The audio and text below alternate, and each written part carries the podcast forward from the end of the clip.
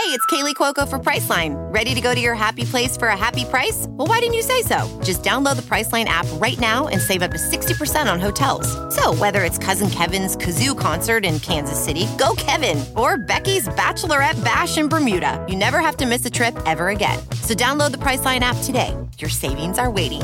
Go to your happy place for a happy price. Go to your happy price, Priceline. Whoa, sweet man cave. Thanks. Serious upgrade. How'd you pay for all this? I got a home equity line of credit from Figure. I was approved in five minutes and had funding in five days. Wow, that fast and easy? Yep, the application is 100% online, plus no out of pocket costs. Just fast access to the cash you need. How do I get started? Go to figure.com and get that serious upgrade. Figure Lending LLC, DBA Figure, Equal Opportunity Lender, NMLS 1717824. Terms and conditions apply. Visit figure.com for more information. For licensing information, go to www.nmlsconsumeraccess.org.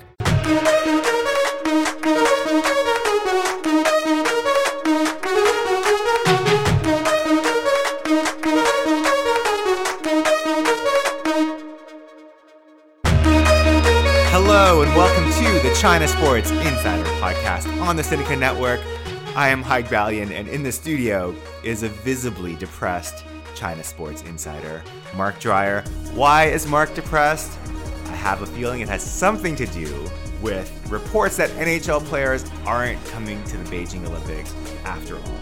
We'll check in with our old pals on the Chinese national hockey team, who's in, who's out. Tennis player Peng Shuai emerges, and Mark had a, a little scoop there this week. And then we'll finish with a chat with Olivier Grignard. He's a Belgian who's been coaching tennis in China for a decade. But we have to start with this. According to a couple of reports, NHL players will not be coming to Beijing to compete at the Olympics. Mark, the disappointment comes in like there's two different directions here. Crashing far as I- waves, crashing well, waves It also comes in crashing waves. I mean, some you know, absolutely. Did you go through anger, all the different? I think I'm at stage six right now, whatever that is. Yeah, I mean, Yeah. yeah. So, so at the point that we record it, they haven't an officially announced, but it's it's a done deal. They're not coming, and um, Yeah. Yeah, it, it's COVID related. There were so many different angles, and we talked about it on the show last week that the players might have decided to pull themselves out due to the misinformation uh, that was circling around in terms of the China quarantine rules and so on, and all these kind of scare stories. But it, it looks like that decision has been taken away from them, and the NHL in their in their agreement to let the players come, they said, look. There's one thing that that if we have if COVID's too bad and we have to reschedule too many games, then we're not going to be able to allow that three week break because we're going to need that time to to to reschedule the games. They've already had enough uh, postponements to to make that that you know to trigger that. So it's a done deal whether or not they've announced it as of the time you're listening. So something like eight years since a best on best tournament and counting. Yeah. That's that's that's really too bad. And a big part of the glitz and glamour of the Olympics is is also gone. So that you know is that is that going to put a you know sort of a bit of a pallor on on the games? Do you think? Well, you know, perhaps a little bit too dramatic to say another nail in the coffin, but um, you know, with with the COVID restrictions, it wasn't exactly going to be a joyful Olympics anyway. Um, but I was, you know, I, despite the English accent, I'm half Canadian, and so. Um, you know, hockey is somewhere in my blood, deep down in in the uh, Yeah, in the vessels. Uh, you know, I love watching hockey. I was really looking forward to, to, to, to watching the games. You know, working some some back channels to try and get tickets because we still don't know if people are going to be able to get tickets. And with with the virus, you know, kind of roaring around the world, unfortunately, the capacity may yet be limited even further than it was already going to be. Venues. The last we heard are kind of somewhere between twenty percent uh, to to one third full for for the indoor venues. Um, but honestly, uh, they haven't released any official numbers, so it could be less than that. You know, speaking of misinformation, there's so much weird info just just floating around here in Beijing about you know whether tickets are going to be available, if they are going to be available, who's going to be able to get them, is it going to be state-owned enterprises, you know, people who work for state-owned enter- enterprises only. Uh, you know, it's it's just so funny. But the fact is, we just we just don't know Yeah, yet. yeah, that's true. One one of the things that I so I was reading uh, Elliotte Friedman's column uh, today about, about about this, and you know he was talking about how he thought there should be um, a World Cup of copy, uh, the World Cup of hockey, Yeah. organized. World Cup of coffee. Yeah. A World Cup of coffee. This is what I need right now, obviously. Um, the, the, the worldest cup of coffee that there is. But um, no, he, he he suggested that should be a World Cup of uh, of hockey organized as soon as possible. It's just you know the World Cup of hockey is is great. It's better than nothing, but it always just has left me kind of like. Well, for me, for me, same. it appeals to hockey people. Uh, when hockey's at the Olympics, people from from other sports who aren't necessarily hockey fans will watch. And like I said, you know, it's it's they're not as big as you know when like the dream team goes uh, to basketball and so on, and the NBA players, but they're still big stars. And you know, whether you're a hockey fan or not, they are some of the most famous athletes at a Winter Olympics, which is already smaller than a Summer Games. So the glitz and glamour, such as it as as it was, has has definitely taken a big. Hit. So if if if the NHL players aren't coming, Yeah. I, we were talking about this a couple of days ago, and I loved your uh, suggestion for the Canadian team. Who sh- who should play for the Canadian team? so, well, so so right now, as as uh, you know, regular listeners to, to to the show will know, there's a whole bunch of Canadian players who are in the process of getting Chinese passports to play for Team China. They still haven't announced. We still haven't had the you know the official signing ceremonies where they sort of pose with their with their new Chinese passports. So maybe call them up because they're in the KHL, who will be having the uh, the Olympic break. Um, and they can, they can play for, for Canada instead of for China. Um, who knows? They're, they're going to have to, the NHL, well, the US and Canadian teams are going to have to look for probably European based players. Some people have said send the junior team because there's a the junior World Cup right now. Um, I don't think that's going to happen. Maybe they'll have some recently retired ex pros. They've done that in the past. Uh, but they're kind of scrambling. They're going to be working the phone lines like crazy now because it's, what, month and a half to go? Yeah.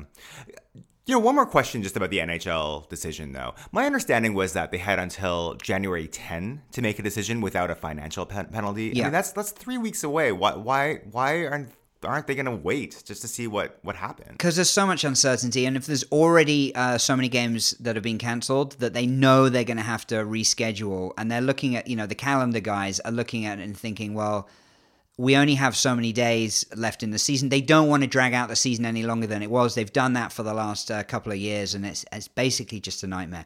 And they also have scheduling difficulties because, of course, a lot of these arenas where the, the NHL teams play, they share with with basketball teams. They they have a lot of concerts scheduled as well. So there's only a certain number of dates. So it is tricky, but um, massively disappointing for, for us here, at least. So one group that may not be as disappointed is the national Chinese hockey team. Yes, And- the men's team. I mean, this is this is a huge result for them because they are, of course, in a group with the US and Canada and Germany. Now, all three of those teams have some, well, particularly the US and Canada, but but uh, Leon Draisaitl from from the German team, one of the best uh, forwards in the NHL right now, would have been facing Team China. So suddenly their games are looking dramatically better. Now, I should caution. I I've spoken to a few people this week, and I, I you know hockey experts, and sort of asked them, you know, well, how much better is it looking?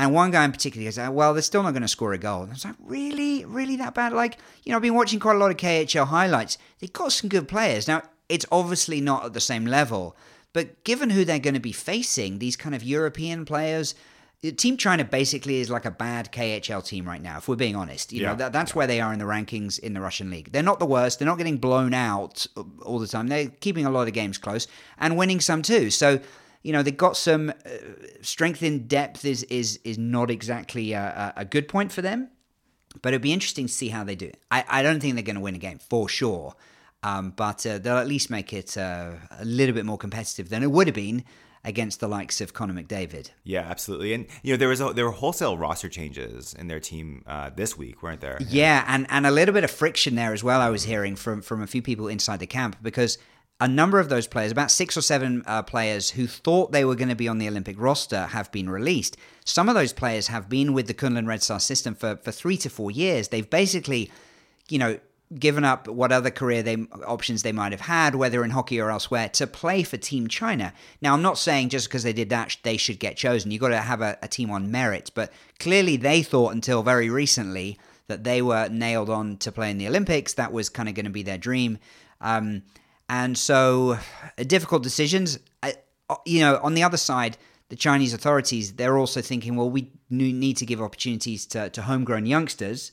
So it, so it's a bit challenging, but um, there's still some uncertainty. We still don't know. You know, they're, they're playing the team right now. There's quite a lot of changes. Who's going to start? You know, particularly in goal, there's some some question marks there. So Right.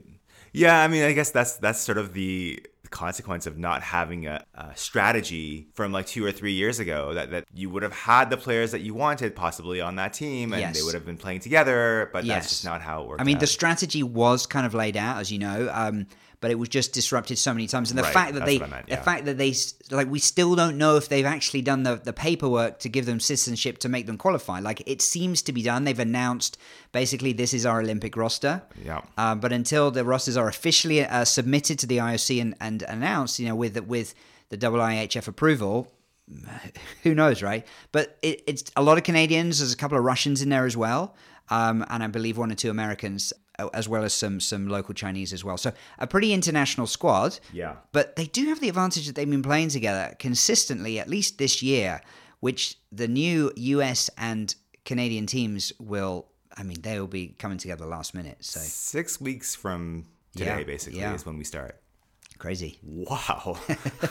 so you've you've had- you've had a really busy week this week. A little bit, yeah. Yeah, you've yeah. been you've been you've been basically everywhere. Uh, every every time I look, turn on the the television, to turn on the radio or podcast, there, there's there's Mark. My ugly face popped up. Oh yeah. come on, get out of you know face made for TV right there. Um, so what what have you what have you been up to? I was talking uh, talking to um, to NBC about uh, you know the latest um, Peng Shuai stuff. Oh, and by the way, you weren't just talking to NBC. You were the absolute star star of the show. Um, okay, so for the listeners, I I don't want you to miss out. So here is the entirety of Mark's comments to uh, NBC's Today Show. By the way, this is their morning show. Here it is. this is a story with the Olympics around the corner that, that kind of ticks a lot of boxes in terms of in terms of global headlines um, and sensitivities.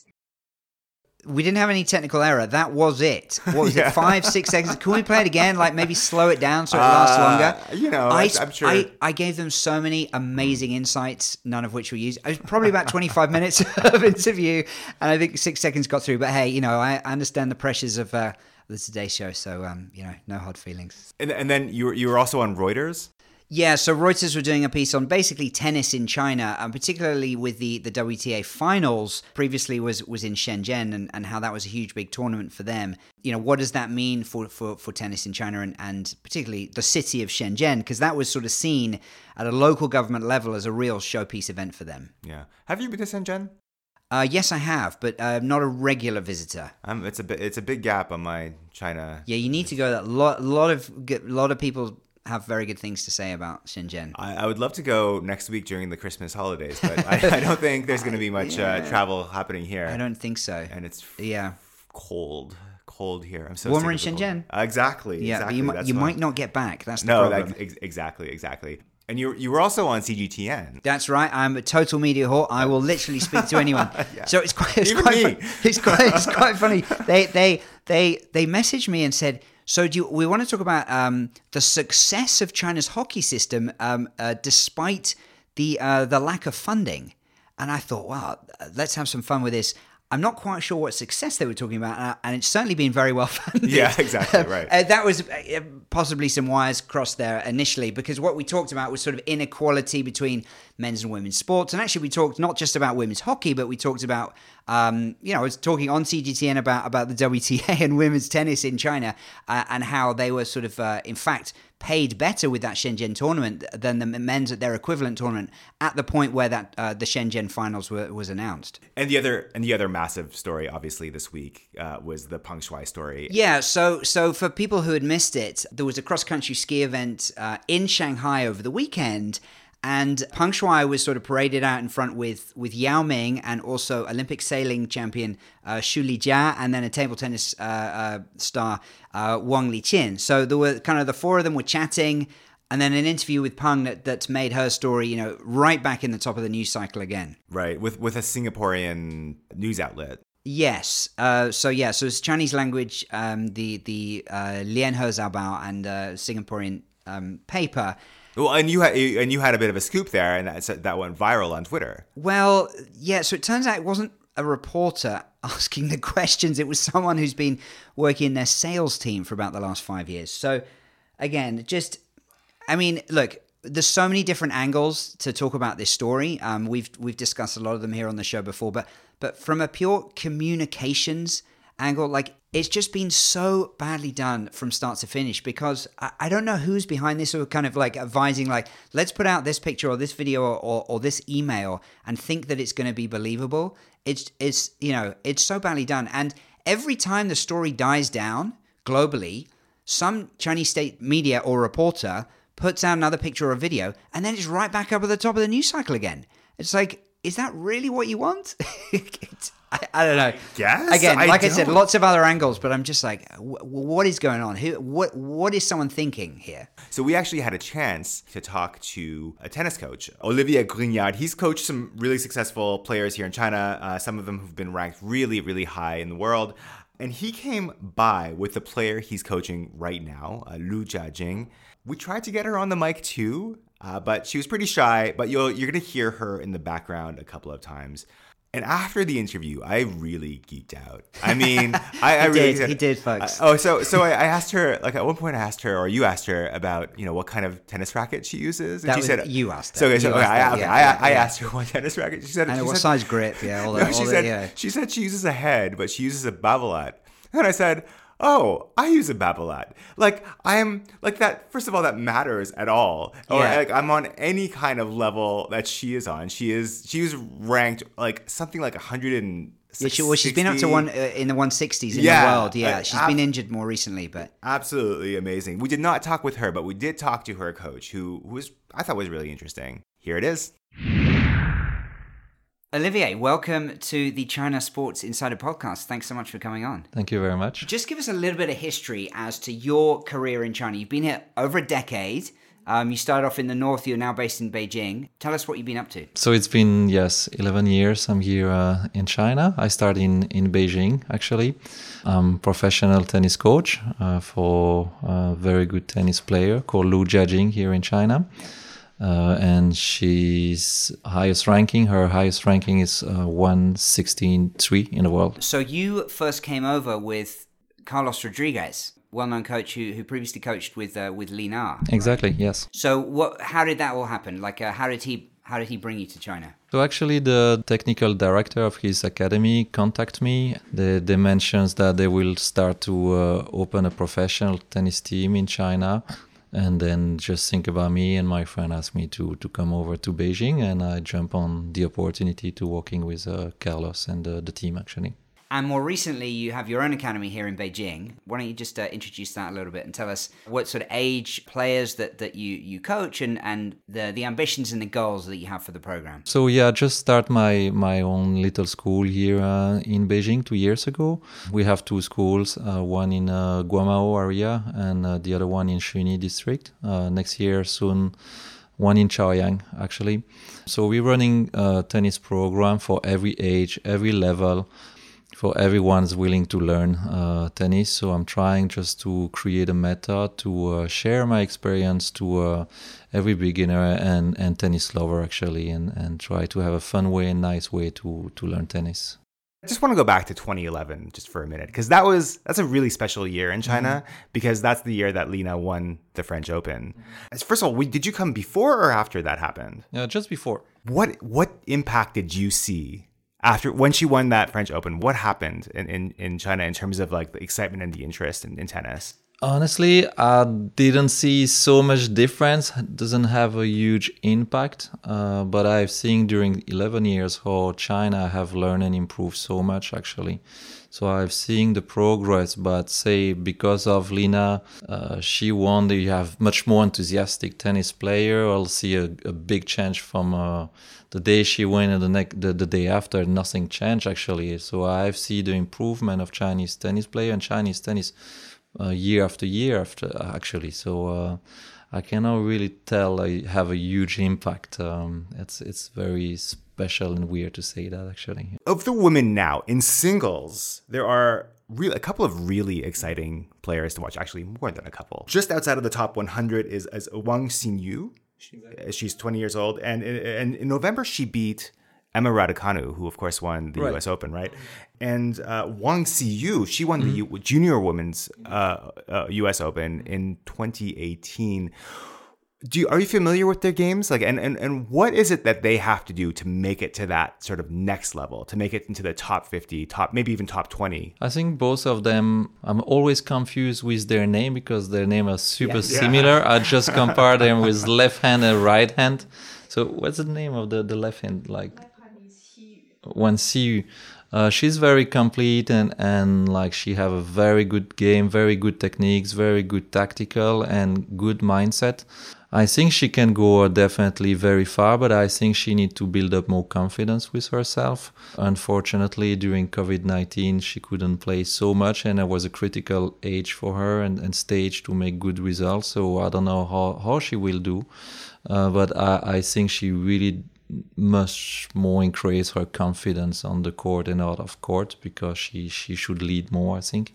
Uh, about Wang Xinyu, the, the right hand player, I think it's more about her tactics and uh, and techniques. She's a super powerful girl, so the, she's hitting the ball like very, very fast. Her ball is very heavy, but her game is, is very simple in some way. So uh, she should learn more or, or, or change the game, find more angles, maybe change the rhythm, like not only hitting hard, but sometimes play a little bit more slow, more high, try to push backwards the opponent, not only side to side. So it's more about game plan actually.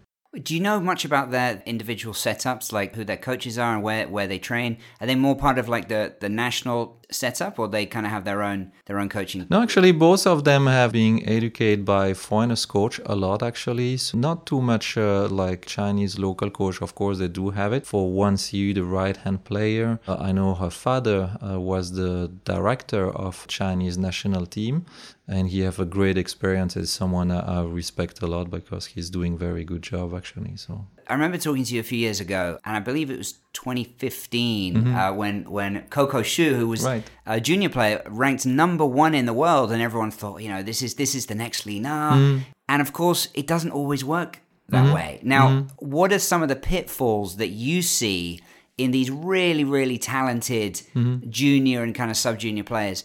What stops them? What's the difference between those who do make it to the top and those who mm. don't? I think have a great team. It's very important. Have have the the right people who surround you. Uh, not only tennis coach, but having a great physical coach to not having injury, to getting stronger, good uh, good physiotherapists as well. At this level, if you can afford, and you should actually invest yourself to and invest in in physiotherapist, mental coach also that's a, a big uh, game changer. And uh, i think great manager and great sports agents makes a difference. So have the whole package makes you going to another level.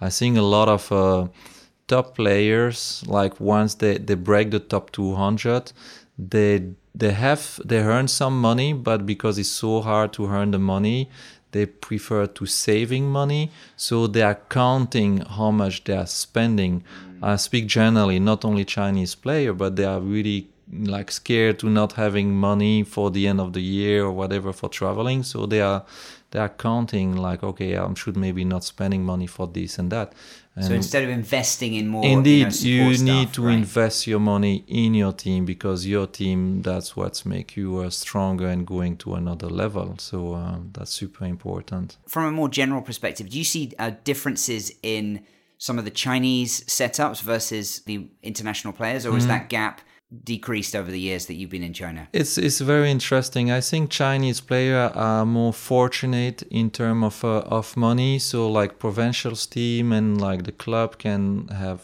and sponsoring can give a lot of support to to Chinese players. So that's very good actually. So they can really make their dreams come true. But sometimes because like either the parents or, or maybe some people from the team they don't have much clue about tennis, so they, they surround themselves with the the wrong people sometime and uh, they should be more careful who they are choosing actually and, and have a bigger visions but it's not easy for them also because tennis is a new sport so they're still learning and they still need to have more experience And in the opposite side, for foreigners, like like for international athletes from uh, America or, or Europe, I think for, for them, they don't have enough money and they, they wish to have great team around them, but they, they're not spending so much, so they, they, have more difficult. That's very interesting. In contrast to the success of the Chinese women Mm-hmm. in world tennis, and I had to do a double take. I was at the ATP rankings right Mm-hmm. now, and I was just looking for where the top Chinese men's player is. If I were to ask you to guess, Mm-hmm. what what would you guess is the highest ranked Chinese man? It's not Zhang Zhe anymore, and I forget his name. Yeah, Zhang Zhizhen, a guy right, from uh, yeah. from uh, Shanghai, I think. Yes, Do, do you know his ranking?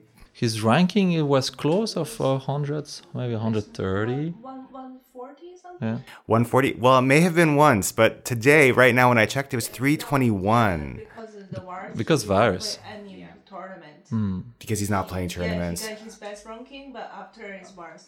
Every every Chinese player is dropping in the ranking, so that relative lack of high level success, why are we seeing more women in China Mm-hmm. do well and, and fewer men? I think because like I always said is a new sport. The main problem right now I think we we should invest more in tennis coaching actually. So like local coach should have more more more knowledge to teaching because it's like for men it's very complex. So you need to have very good techniques, very good tactics, very good mindset, very good physical. Everything must be so perfect for men's. Women's, you need if you have a strong shot, one or two strong shots is enough. But for men's, you they are playing good for everything right now. So strong forehand, strong backhand, strong serve, strong uh, volleys, return. Everything is so strong.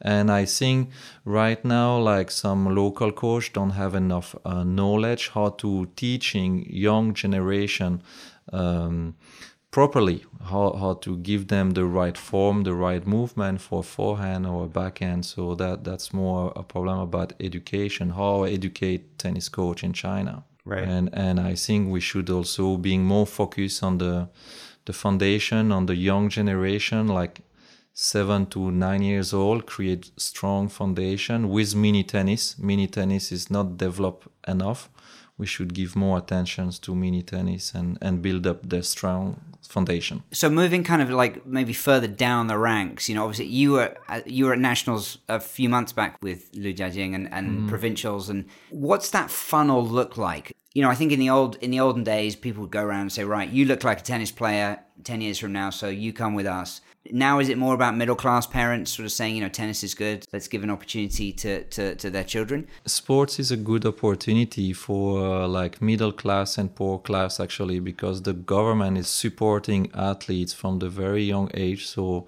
they can sleep in the sports center they receive food and they, they receive coaching so they don't need to be worried about anything so even you are poor here in china you still have the chance to make your dreams come true which is wonderful if you join the sports center, you play a few tournaments, they like you, you work hard, you show great attitude, they, they will support you step by step. And, and if you do more result, they will support you more.